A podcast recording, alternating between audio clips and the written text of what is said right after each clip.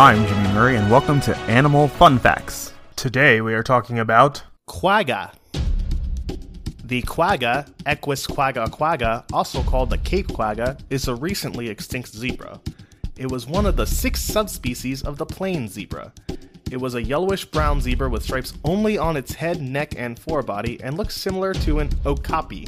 Of course, because we all know what an okapi is.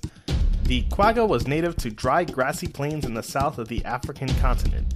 It was found as far north as the Orange River. It is believed to have separated from other plain zebras between 120,000 and 290,000 years ago. The name quagga comes from the noise that they made. Quack-ca-ca, quagga-ga. Oh, I hope I did a good impersonation of the extinct quagga. The quagga was hunted for food, for their skin, and also because farmers did not want it to eat the grass they needed for their sheep and goats.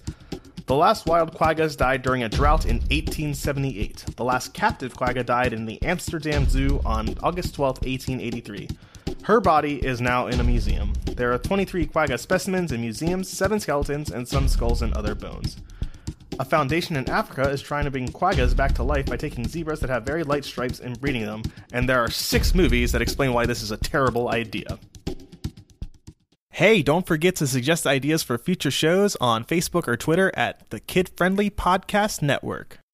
Thanks for listening to this show, and don't forget to listen to our other shows, the Kid Friendly Joke of the Day and the Dinosaur Fun Facts. Keep learning. End credit theme is Winner Winner by Kevin MacLeod of Incompetech.